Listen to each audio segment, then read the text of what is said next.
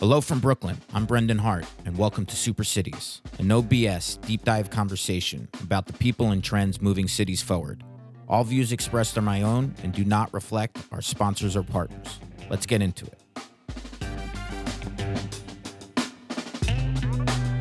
On this episode of Super Cities, we do a deep dive with Anthony Barrows, managing director at Ideas 42, a firm that applies behavioral science to society's most difficult problems.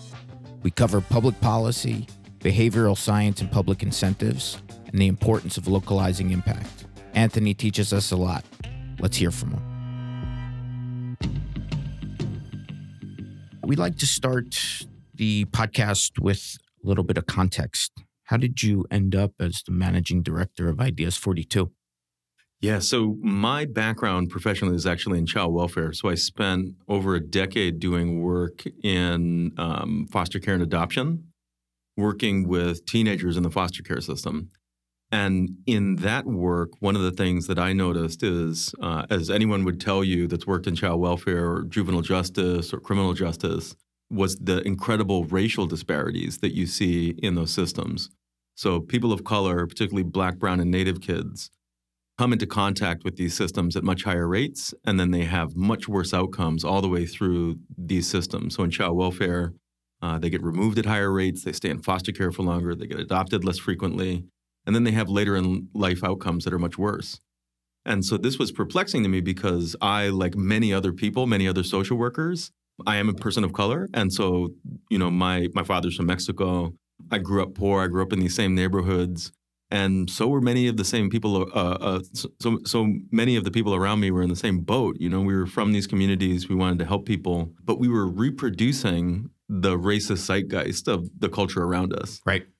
And that just didn't make sense. So I started reading a lot of the social psychology and some of the pop behavioral science literature around things like implicit bias. And this gave me some explanatory concepts for what you might call structural racism. But I still had no idea what to do with that. So, okay, I can explain it and I can point to the psychological phenomenon. Sure. But that doesn't mean that I have any, you know, control, anything to do with it. So eventually I went back to grad school to get a public administration degree um, because I needed to um, be able to advance in my career. And while I was there, I learned that there were organizations that actually use some of these insights from social psychology and elsewhere out in the real world to try to make a difference on things like racial disparities using some of the insights from social psych or behavioral econ or elsewhere. And so I just kind of wormed my way into Ideas 42 to try to make a difference. it feels like that's one of the consistent themes with, with some of uh, the people that I most uh, appreciate and respect. They they just sort of find themselves into in, in a position where um, where they're working on, on compelling uh, space. So how long how long have you been at Ideas 42? I've been here for um, about five and a half years. So I started in 2013. Okay. And um, in that time, what we've been doing on, on my teams anyway is really thinking about uh, poverty. And we conceive of it actually as economic justice, the work that we're trying to do. And so, in thinking about what behavioral science has to offer when it comes to something like call it economic mobility, call it poverty, call it economic justice, it really has to be rooted in the fact that there's a couple of things going on in any society that sure. has incredible inequality or, or really bad outcomes for people that don't have a lot of money. So there's a structural angle to it.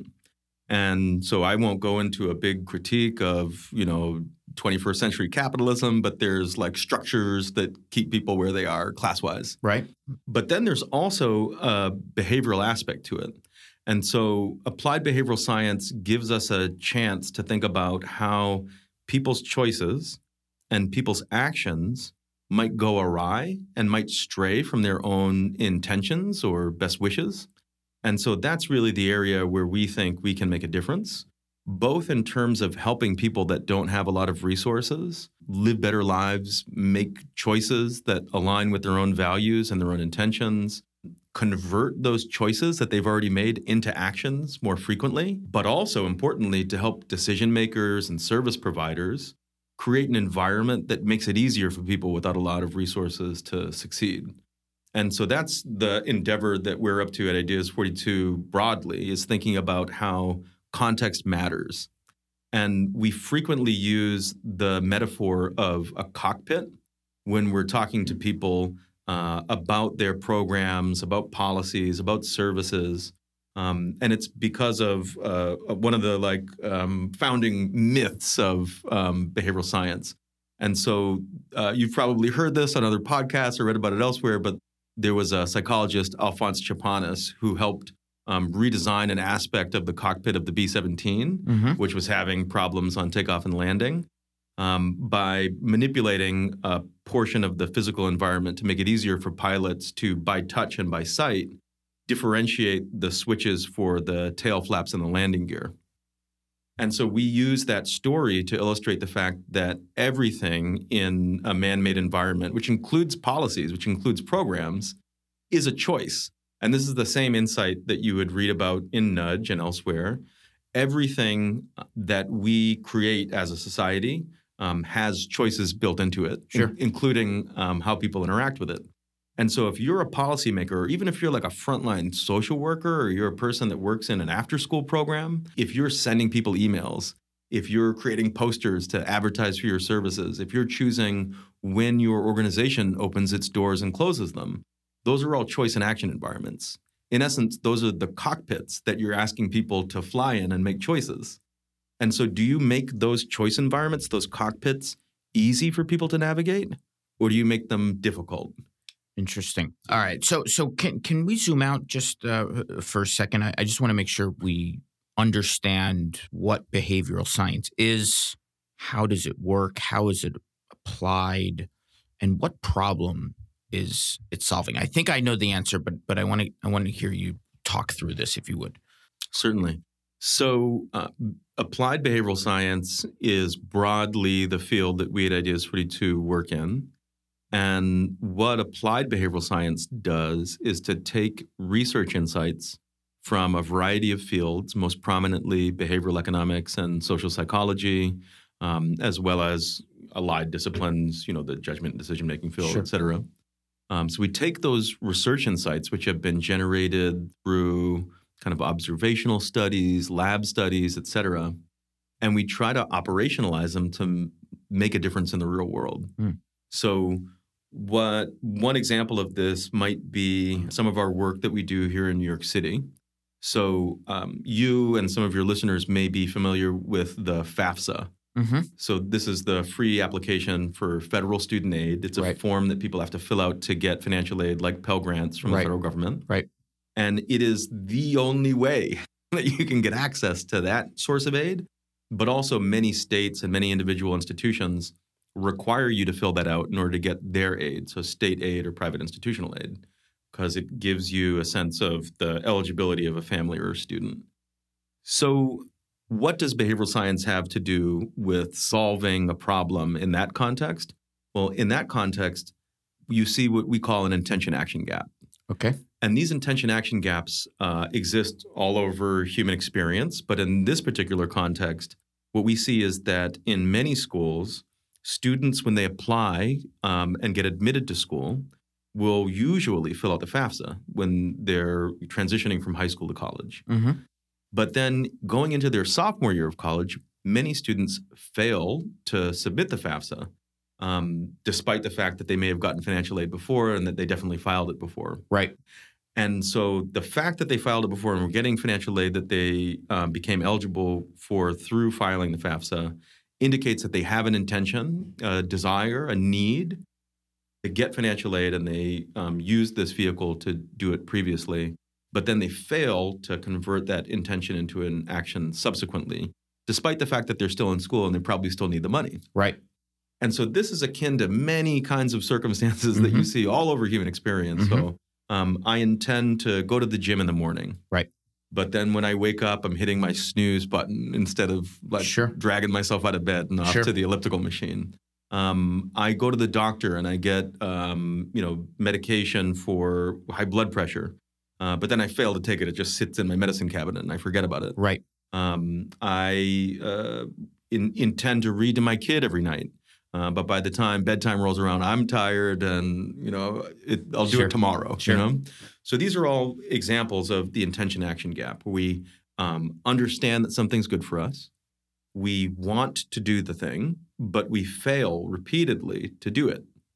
And so, dragging us back to the context of the FAFSA, what does behavioral science have to do to help close that intention action gap, to help people do more of what they want and less of what they don't?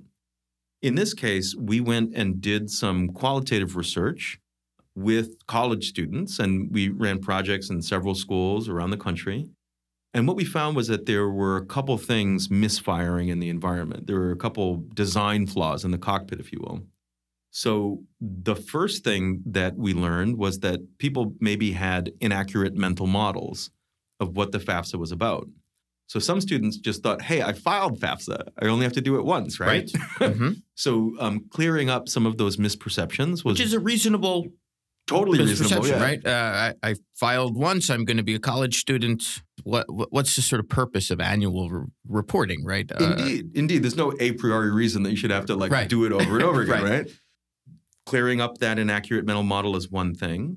Pure forgetting is another thing. So maybe I, you know, like I don't know how many times you've meant to, let's say, mail a bill or many uh, pay a parking ticket or something. right. But we've all been there where we knew we had to do something, um, couldn't do it in the moment, maybe tacked it to our fridge and forgot about it. So mm-hmm. there's mm-hmm. forgetting. Mm-hmm. There's also a connected concept of procrastination, um, which can sometimes look and feel like forgetting, even right. if it isn't. Um, where something's painful or complicated or difficult, and so we put it off and put it off and put it off. Um, but then there's another piece of this, which was also really interesting, which is that the complexity itself could get in the way, particularly for students who may have to deal with their parents or caregivers in order to get tax information to complete the FAFSA. Sure. So we devised a series of communications that we sent through the schools that we were partnering with that tried to deal with all of those circumstances. So let's correct the mental model. You need to make sure to file your FAFSA every year if you want to get financial aid. Um, let's attack the complexity by breaking it down into steps. So instead of one reminder email, we sent up to nine. Hmm. In terms of the things like forgetting and procrastination, we had to kind of get at people's motivation. So um, to capture people's attention, we did things like using loss framing language in our messaging uh, because it's more likely to capture your attention and motivate action than gain framing. So an example of this is if I were to say, hey, you could get $3,000 in financial aid for next year if you just spend half an hour filling out this form. That'll motivate some people. More likely, though, you'd be motivated more deeply and more quickly if I said, hey, remember that $3,000 that you got last year that you're going to get next year? You're going to lose that unless you spend this half an hour filling mm-hmm. out this mm-hmm. paperwork. Mm-hmm. So that simple switch of sure. framing things into um, a loss framing um, really helps to to motivate folks. Interesting. And for this example, for FAFSA, does the foundational research exist already, and you're applying it to to different use cases, or are you, your team, your partners, um, conducting the research to then apply um, your, your your solution set? So it's an interesting mix of things. Okay. Um, and one of the most important studies in regards to the FAFSA was done by a group of researchers. So um, I think that the paper is Bettinger et al. And so um, Bettinger, Eric Bettinger, Phil Oreopoulos, Bridget Terry Long, and some others did some work with the FAFSA at tax preparers and so this is another kind of fundamental premise of what we were trying to do and what Ideas 42 tries to do more broadly, which is to reduce hassles. So we know that if something is filled with hassles or difficulties, naturally people are going to do less of that thing. Sure. So if the thing is a good thing to do that people want and need, we should make it easier for them to get access to it. Yep, makes sense. And so what the experiment that these researchers did um, entailed was to give people um, either no guidance at a tax preparer's office, um, to give them pure information about the FAFSA. Hey, looks like you've got a college student age person in your home. Here's some information about the FAFSA and how it would be good. Um, or else they gave them some help. And that help entailed pre-populating much of the FAFSA on the basis of tax information from the return that they just filed, and the offer to help them complete and file it in the moment. And I don't have the study in front of me, so I'm not going to quote you any Sure. actual percentages. But what they found, unsurprisingly, was that the offer of help really outperformed pure information or no information at all in terms of getting people to file the FAFSA. And so that might sound trivial, and maybe it is. Like, of course, if you give people help, they'll do more of a thing. Sure. The really interesting and important insight, though, was downstream, where they also saw an important and statistically significant increase in people actually attending college. And so that raises the question of okay, well, why give people help? You know, if they really want to do a thing, then they'll be motivated to do it. Sure. If they really need the help, then the people that need it the most will work the hardest to get it. Right. And that's unfortunately not true. Yeah. Yeah. Despite that being a very common trope. Right. Interesting. So let me try to interpret what what you just described. The idea is that if you can if you can help someone with the FAFSA, that increases their likelihood that they will attend college. At, at least in a correlational way. It we can sh- we can sh- speculate about the cause. Right, yeah. right. Um, but- okay. Re- reverse case: if they don't complete the FAFSA, their their likelihood of incurring unnecessary costs goes up. Indeed. Um, and and maybe their likelihood of going to college in the first place decreases too. right, That- right. That's what it would seem to suggest. Right. Yes. and and so if you can if you can help them fill out their FAFSA and by extension help them attend college, then they're in an environment to learn and and grow, Mhm, um, which has downstream effects of empowerment and uh, socialization Ideally, and economic mobility economic well. mobility. Yes. Right, right. So so what's the term you use for? I, I would use the term sort of inflection point if you can if you can. Uh, have an intervention at this moment Uh-huh, uh-huh. there are these cascading upside benefits. Is Yeah, um, that's a great question, one that's debated a great deal. And I think what the research suggests is, if I can totally oversimplify, please, the earlier the better. yeah, And so a lot of resources are being pointed toward early childhood, frankly. hmm And we know that you know high quality early childhood education is a really important resource for later in life well being and achievement. Um, and so we do at Ideas 42 on, on my teams anyway, um, focus a great deal on what's called the two generational model. okay, And so this is a model that's been advanced by Ascend at the Aspen Institute, among others, that is at its heart a behavioral insight, which is to say that if you have some kind of program that's trying to serve children, and you're not thinking about the fact that they're embedded in a family with mm-hmm. parents or caregivers, and you don't account for them in the way that you design the program, you know, the likelihood that that program maximizes its benefits goes way down. And the flip side of that coin is also true. If you, let's say, are doing education or workforce development with adults, and those adults happen to be parents or caregivers, and you're not accounting for the fact that they've got a child at home or maybe an elderly parent or um, an ill relative that they need to be a caregiver for, Mhm. how are you setting them up to succeed? right, And so again, think about the cockpit. You know, when you're putting people in a choice and action environment, what are you doing to build in fail safes? How are you setting up that environment to help people um, over and over again make the right choices without erring?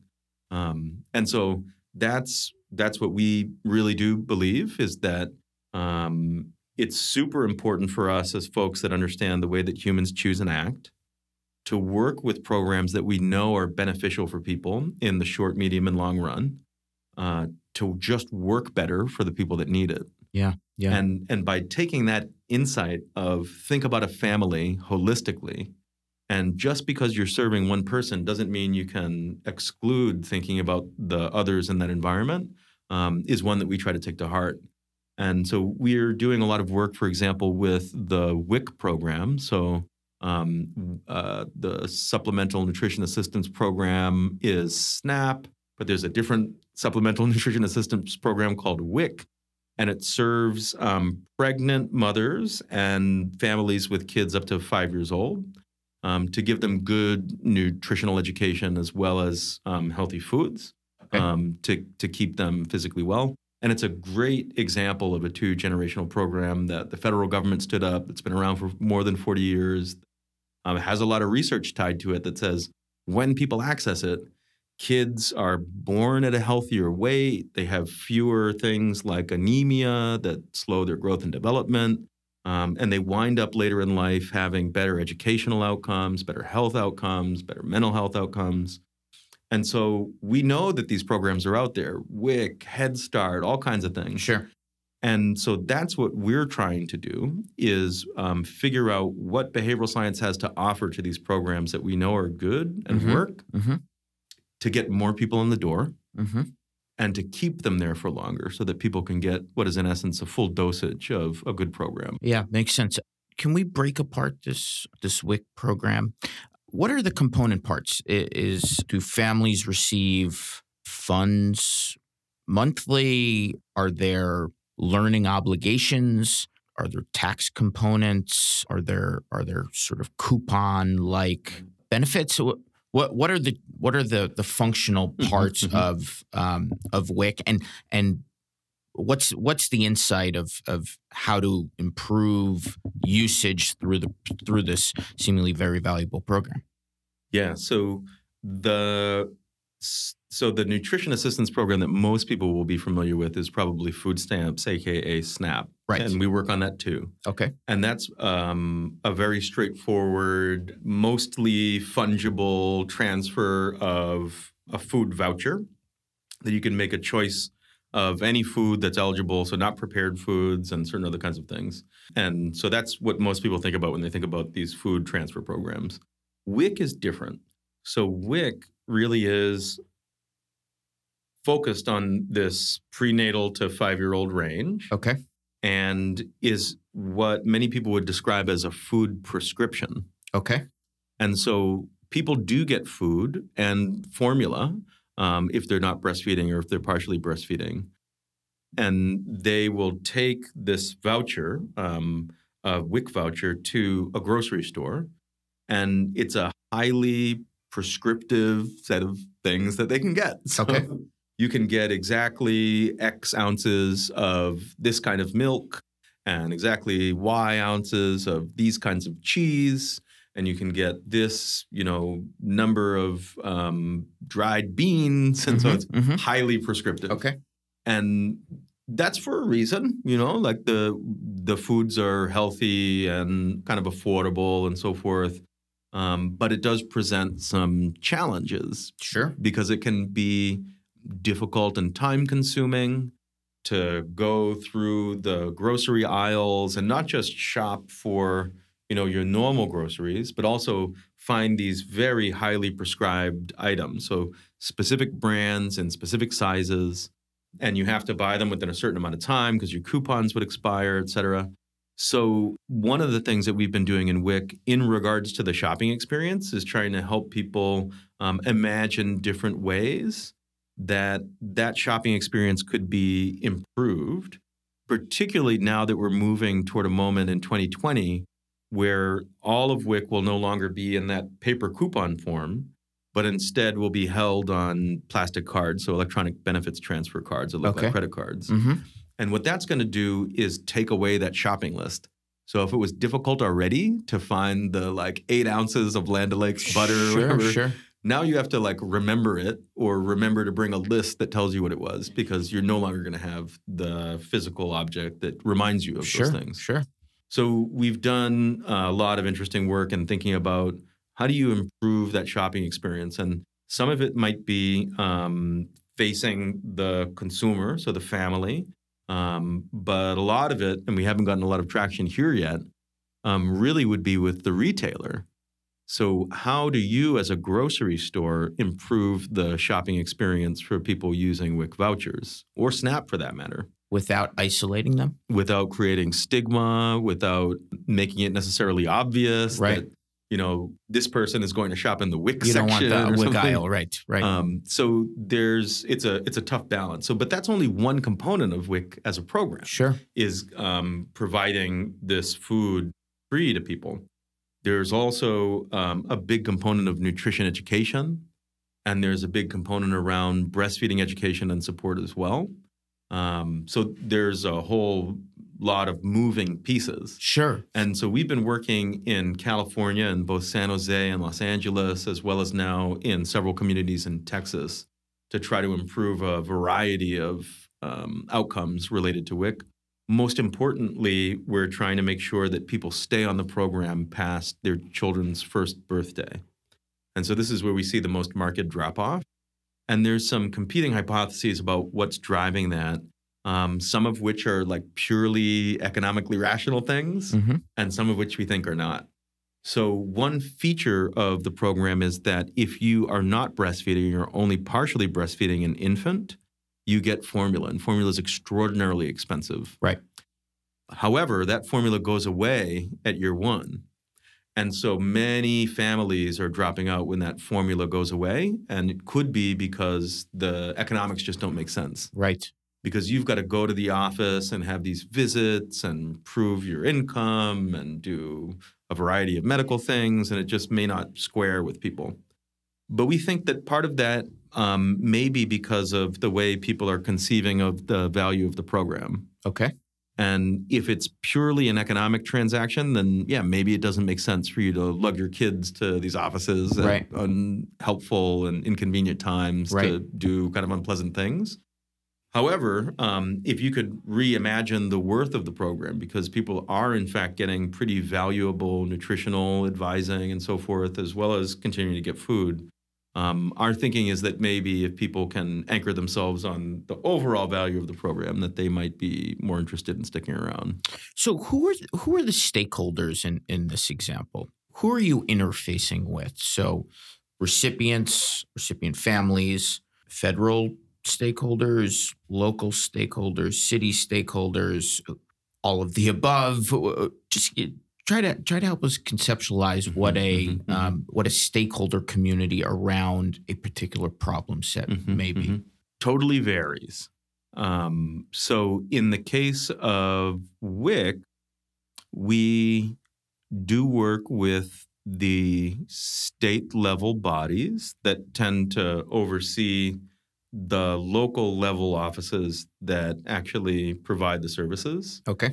As well as interfacing always with the frontline participants. hmm So let me kind of walk down a side path here and Please. give you a little editorial about people. Um, so we really believe that it's critically important to drive change with the voice of the people at, at the heart of that change. And so all of our research includes feedback from frontline consumers and users. And in the WIC case, they're called participants. Sure. And so we do a ton of like quantitative research to try to understand hey, you know, uh, if there's a drop off problem in an organization, you know, when is it happening in the funnel or the user journey? And is it located in some subgroup in a disproportionate way? Um, and that quantitative stuff is really important, but it's also super critical to get qualitative information Sure. and to really understand from the point of view of the folks that are using a service, a program, a policy, what what do they even experience? How do they conceive of what they're doing? What does it mean to them? How does it interact with their their values or their expectations and their identity? And so that's been a critical uh, uh, component of the work that we've done in WIC is to get that firsthand experience from both WIC participants, from families, as well as from frontline staff, so that we can understand how they interact with each other, what they believe about themselves and each other, Sure. like how they conceive of the value of the program. And this is part of what led us to this hypothesis that people might be, um, they might have what we call time inconsistent preferences. So if you go read the literature, mm-hmm. you, you can understand what that means. But in essence, you might also hear about it called being called present bias So, right now tends to feel much more valuable and important than any other time, past or present. And because of that, we might declare things in the moment that are inconsistent with our preferences at other times. And so I talked to you earlier about hitting the snooze button. That's a time inconsistent preference. So Anthony at 10 o'clock last night says to himself, I'm really going to hit the gym in the morning. Right. And then 6:30 comes and my preferences are now inconsistent from one moment to the next. Even though you believe them in last night. And I will believe moment, them again and this afternoon. Yes. Right, right, right, right. and that's because right now is just a different way of experiencing Mhm. your your choices, your preferences, your wants, your needs, um, and that has really serious impacts on how you act. And so we, after talking to frontline participants in WIC, found that at the beginning of their engagement with the WIC program, a vast majority of them say that they uh, value the program and that they intend to stick around for the whole five years. Hmm. But something's misfiring once they get to that one year mark. And so we really aren't trying to convince people that it's a good program. They already think it's a good program. We're not trying to um, coerce them into staying around longer. They think that they want to stay around longer. And so what we're trying to do is maybe help them remember what's valuable um, to themselves about the program and help them at the beginning of their journey through the program imagine it as an entirety instead of kind of hitting reset every time that they have to recertify. Yeah.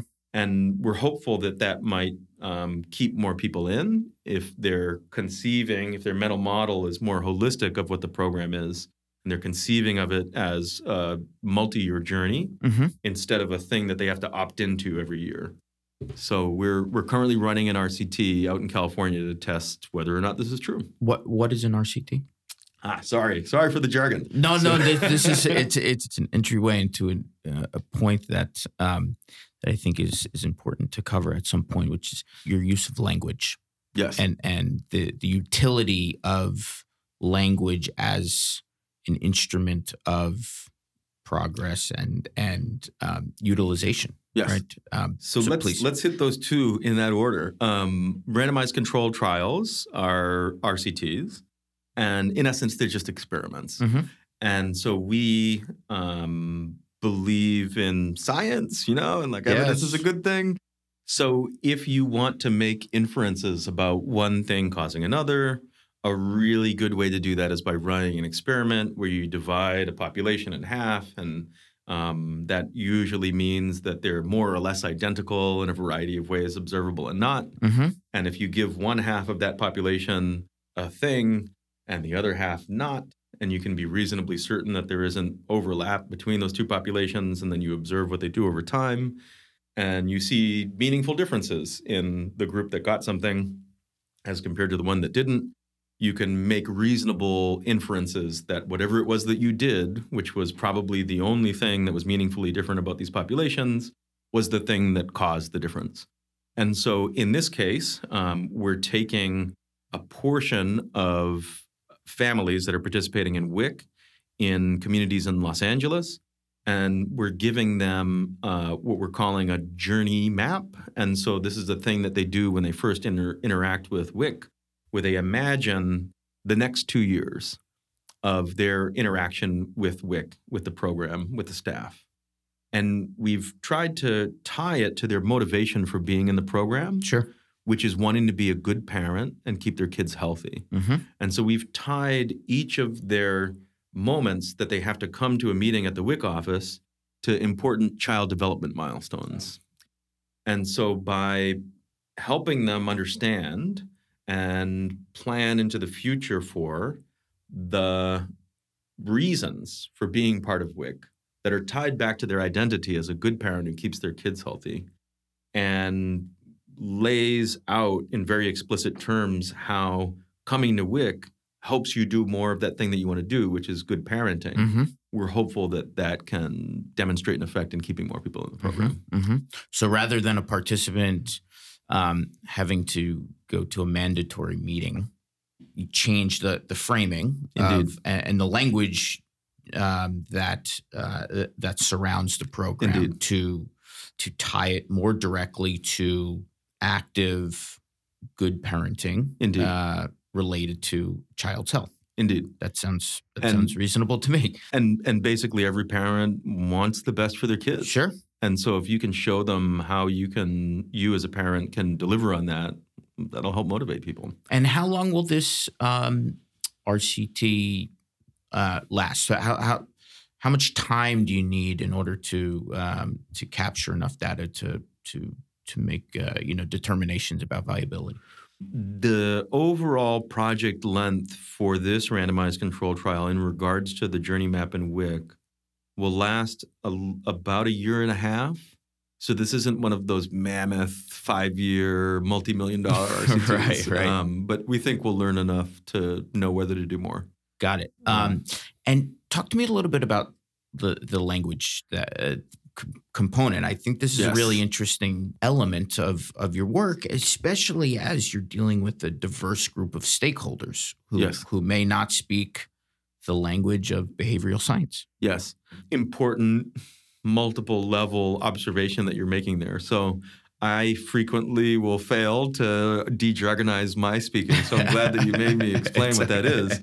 Um, but at a more basic level, it's super important for us to think about the language that we use because, again, context matters. Sure. And if we're thinking about the way that many programs interact with their clientele or the way that government interacts with the public and its residents and citizenry, um, it's often through communication, mails, posters, letters, text messages. Right.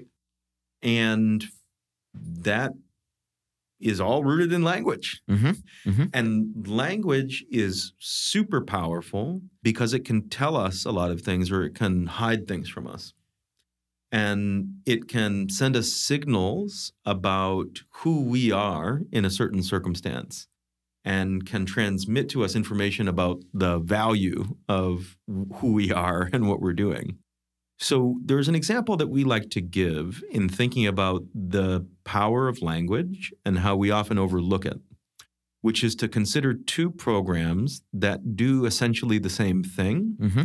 but are framed very differently. Okay.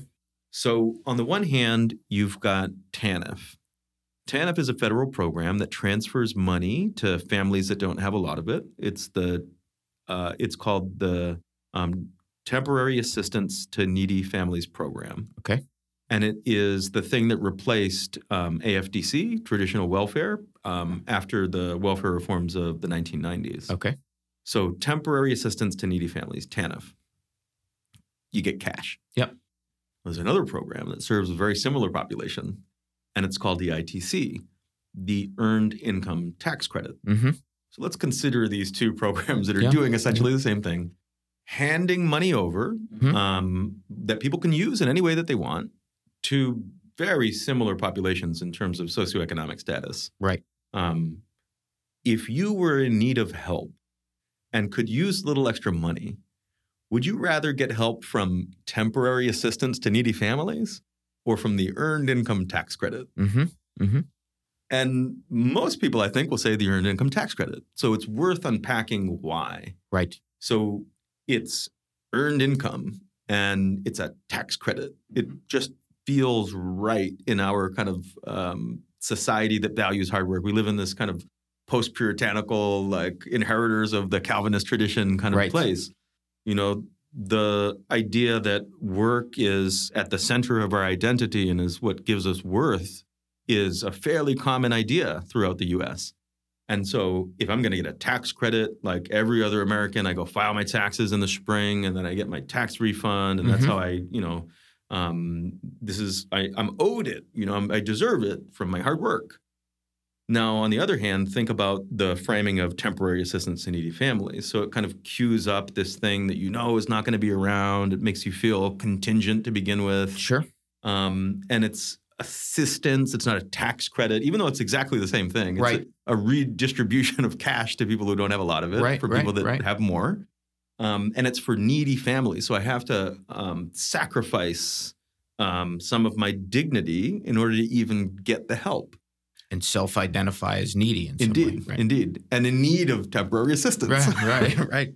And this is to say nothing of the qualitative experiences that you go through to access one of these programs. Sure. Just a language barrier, right? Just the way that it's described is um, barrier enough. Never mind the way that you're treated when you walk into one of these offices looking for help. Sure. Um, never mind the indignity of maybe having to submit to a drug test or whatever, right? Like, Mhm, mhm. we don't drug test congressmen. Like maybe Uh, we should. Maybe we should. um, but in any case, that's the that's the power of language is thinking about you know how just words, just word choices can make a big difference. And in the same way, we talked earlier about loss aversion. And so, should it matter that I'm telling you don't lose out on your three thousand dollar Pell Grant versus hey, make sure that you you know get your three thousand dollar Pell Grant? It shouldn't. But the way that our brains are set It up does. means that it does. Yes. And and so h- how how is this how is this point operationalized? Do do you encourage or require partners to adopt a certain vocabulary when running a an experiment or or working through a project? I assume there would be significant challenges if um, if each partner used different language to describe similar things that creates friction that creates um, uh, dissonance and and so so how how is language utilized in or operationalized It's it's a good question, and again, I'm not going to give you one answer because it varies so much. sure So when we run an experiment, we do require control, right? It's a it's a randomized controlled trial. So we need to be sure that one part of the population is getting one thing and the other is not getting that thing but something else. And so when language is at the heart of the thing that we're running the experiment on, then we must insist, in fact, sure that um, that organizations work with us to ensure that some part of the population gets one framing, one use of language, and Mhm. the other doesn't. Um, and that's really just for evidentiary purposes, right? like we just want to make sure that we have a good experiment. yeah totally Um, and it's not necessarily like an ideological cudgel that we're like, Sure, you're doing it wrong, sure, organization sure, or whatever. That being said, we also um, encourage organizations to think about that implicit message that comes across in all of the language that they use. And so we, as an organization, but particularly the teams here in New York City, run what we call communications audit workshops with organizations, both in the public and in the private nonprofit sector. And those workshops are a chance for these organizations to learn like very practical lessons about behavioral science, particularly as it applies to the way that we communicate and therefore implicitly the way that we use language. mm-hmm. And one of the things that we really encourage them to do is think about that TANF versus EITC example and to think about where in their organization, where in the way that they use language with their staff as well as with the clientele that Sure. they're trying to serve, there's opportunities to frame people better. To, to tell a different implicit story about who we are and who you are and what we're doing together. Mm-hmm. Would you rather have a caseworker or a mentor, for example? sure You know? sure Um, and would you, if you needed help, rather go to the Department of Social Services or the Department of Human Services? You know, Sure. like these things can seem trivial, but they do matter. Right. And so, um, yeah, language is super critical. Um, we don't um, coerce organizations into doing things that they don't want to do or can't do. Um, but when we're running an experiment, we think it's super important to try to differentiate the effects of different words, different framing, but also different messengers. So, do people react differently, act differently, choose differently if they're getting an email from their dean of financial aid versus from another student versus maybe from their academic advisor or a professor that they've taken a class with? Like these Mhm. things matter too. sure Um, so sometimes when we run experiments, um, we'll embed smaller experiments or pseudo experimental methods within them. For example, A B testing of subject lines Right. or email senders Right. to see which ones prompt some proxy behaviors that we think are important to our theory of change. So, how do you get more people to open the message? If the kind of intervention is built into the email, but they don't open it, then what's the email worth, really? and this is taking this is taking uh, you know maybe a, a best practice from industry and applying it to Indeed, into the social sector. Indeed, Right? indeed, indeed. And um, I am very excited about that. If we can learn things from the for profit world that have helped make people money and instead use them to make people better, that's great. Yeah, right. Um, fascinating. Uh, So, talk to me a little bit about the importance of localizing impact. The, the idea of of not trying to solve, name the federal program, Mhm, mhm. but but trying to localize and improve, name the federal program in a specific Mhm. community or city. Yeah. I'll say I'll say two things about this. And they describe what I lovingly call the pincers maneuver that we try to perform at Ideas 42. Nice. So one the first side of the pincer is the incremental change that we are ethically bound to continue pursuing because we've got systems that people rely on. People rely on food stamps, they rely on federal financial aid, they rely on subsidized housing. And it really is our duty to take the knowledge that we've got about human choice and action and apply it to those existing programs as they are Right. to make them work as well as they possibly can. Mm-hmm. So that's arm one of the pincer. Okay. And that speaks to your question about localism. We're going to do a better job at those things when we really have a good handle on the local context. And we are working really hard at that in New York City. So we've got several teams that are locally based that work exclusively on local issues, one of which is embedded with and partners with the Mayor's Office of Operations here in New York, another of which um, works in tandem with the CUNY Community College System, the public higher education system, another of which is working hand in hand with NYCHA on quality of life issues in public housing and a fourth of which is working directly with the nonprofit human services and civic engagement community here in New York City. And each of those teams is really dedicated to translating this research into on the ground practical interventions aimed at improving outcomes for the eight and a half million people that live in this city. Um, and each of them is predicated on the notion that number one, we have to democratize some of this knowledge. So there's elements of applied behavioral science that really can and should be used by frontline practitioners. You don't need a PhD in social psychology Right. to make your communications easier to read. Right. Right. Um, to use things like A/B testing and subject lines Sure. to help prompt people to open them. So um, that, and we're also um, of the opinion, although the evidence can bear this out, that when we have both tacit knowledge of communities, because the people that are on these teams live in New York and they understand and interact with these systems themselves, and they have a lot of knowledge about the culture and the milieu and the zeitgeist of the city. Um, and you combine that tacit knowledge of the environment with skin in the game, because this is our city too, these are our neighbors Right. Then you get better outcomes. Mhm. And so that's what we're after in pursuing that local work in New York City to say, you know, we can't just parachute into other communities or other contexts where we don't know a lot and just get smart fast and do our best work.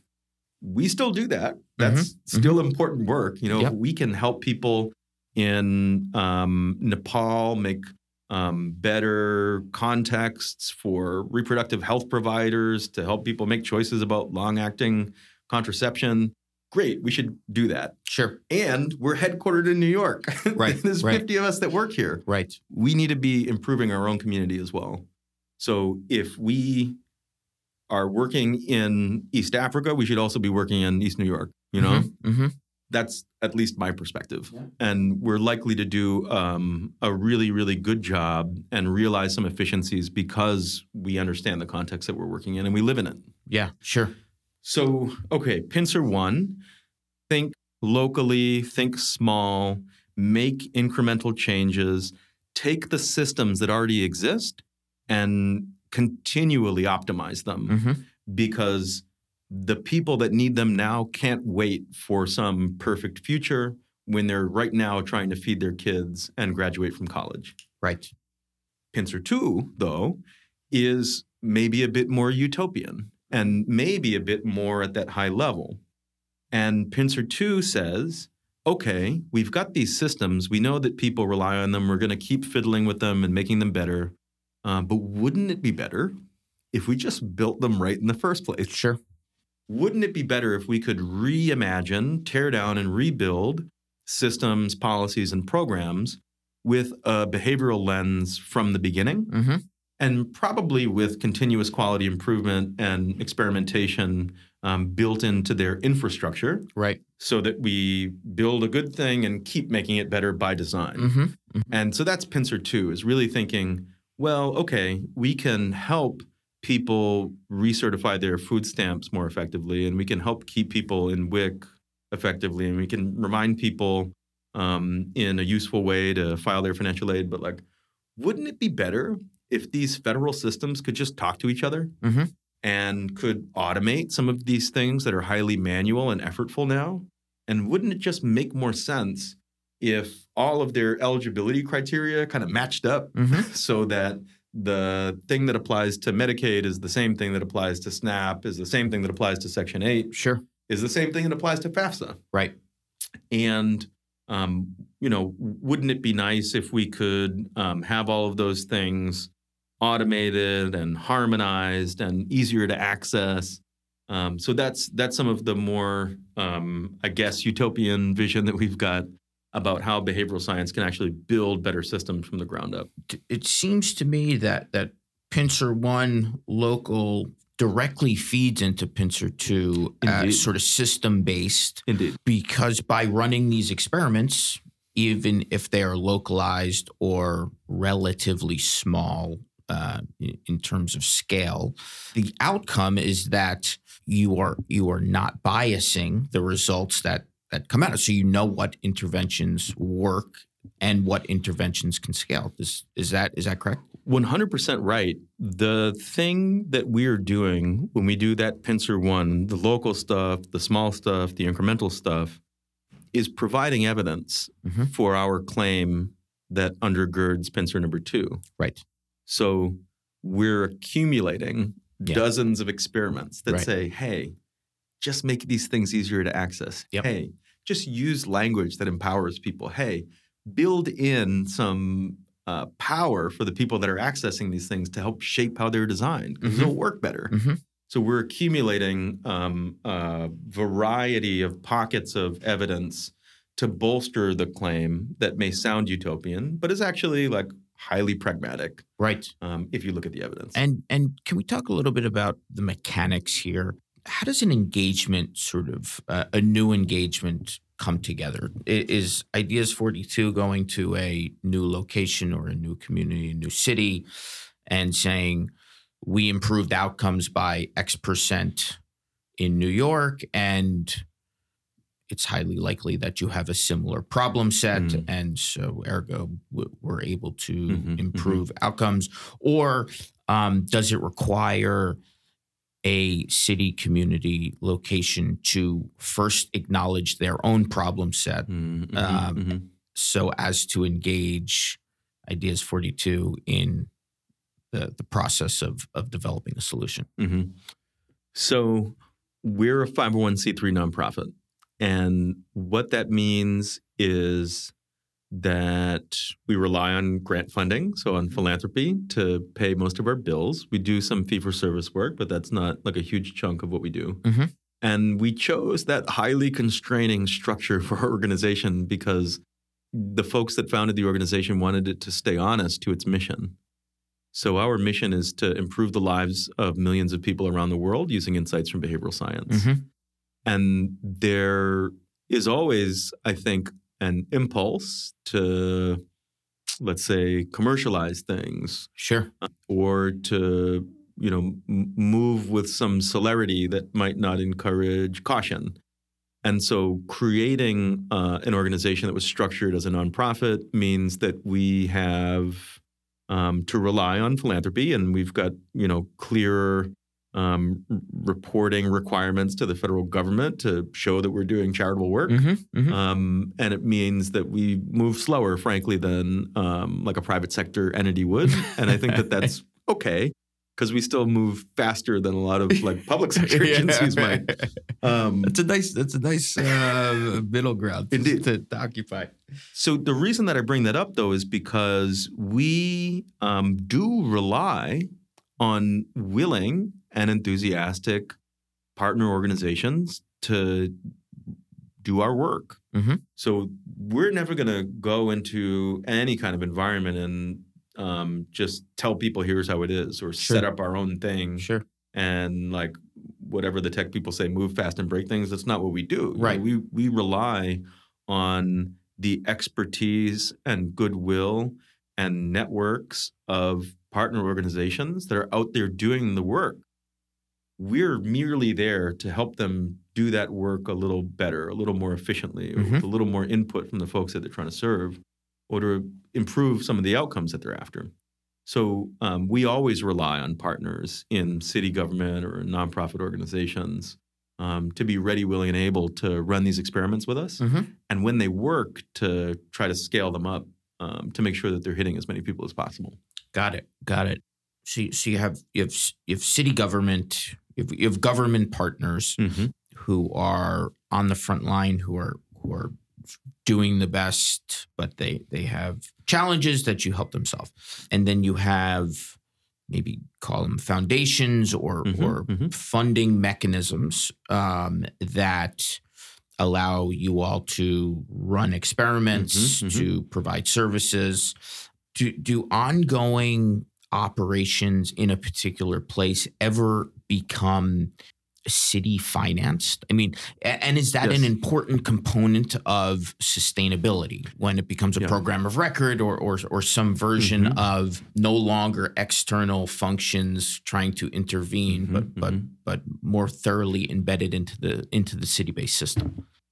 The ideal circumstance for something like a public sector entity is that they develop their own internal capacity Mm-hmm. to continue the work that we begin with them ad infinitum. Yep. And so in the two cities that we've got teams in, in Chicago and New York, they both began with private philanthropic dollars fully funding the work. Right. And over time, um, and I think, you know, without any false humility, the work that we did proved itself valuable to those cities. And so both Chicago and New York started paying um, in Chicago fully and in New York partially Mhm. for the work that we were doing out of their own budgets. Right. And so then the next trick is, which isn't um, a challenge that we've totally solved yet, but one that we're working on, is to over time transmit the information that we've got, the knowledge, but also the know how to people in the public sector because I don't actually think that Ideas 42, a private nonprofit organization, should replace the function of public sector entities. Sure. I think that we have a lot to offer and that you know when it's feasible we can come in do a thing leave it with an organization and they're better off because of it in the case of something like these massive institutions like cities Mm-hmm. or university systems i think that it's incredibly valuable for us to work with them for a period of time to transmit this stuff to them and then leave them with more capacity so that we don't have to be there forever you know Yeah. Sure. and this is probably just an artifact of my being a social worker because one of the things that we always said was that we were trying to work ourselves out of a job. Right. And I feel like that's one of the things that we're trying to do here.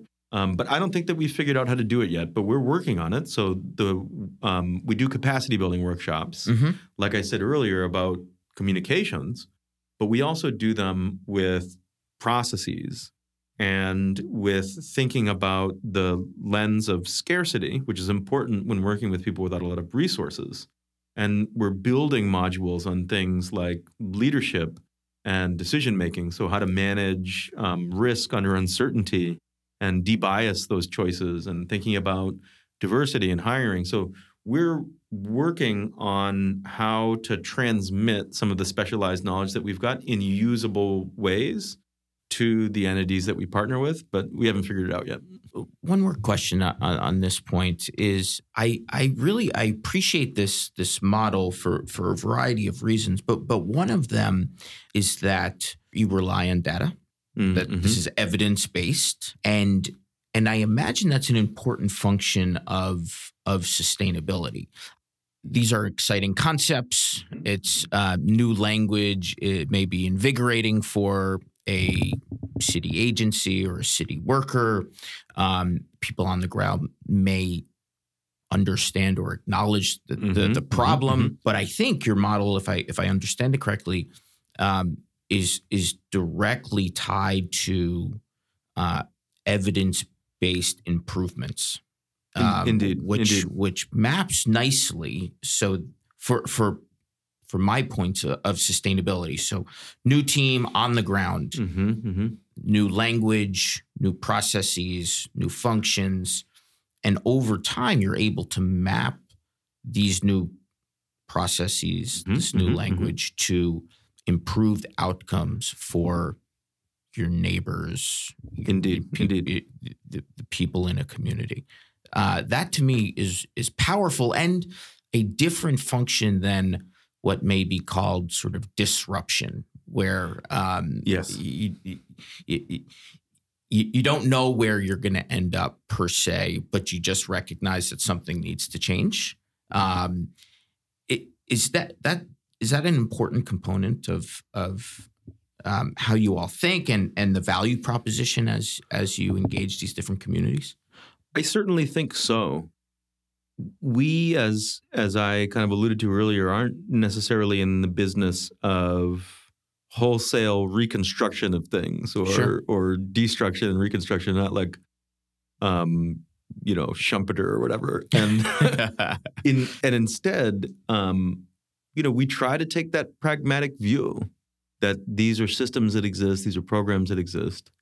And as you say, if and when there's data, that's the thing that allows us to run our experiments, to design them well in the first place, mm-hmm. because our process really requires us to go from diagnosis to design. So never try to put something out in the field without understanding the context right. And what behavioral levers might be driving suboptimal outcomes. hmm So first, understand the problem. You know, people aren't renewing their SNAP um, at high enough rates, and they come back in 90 days.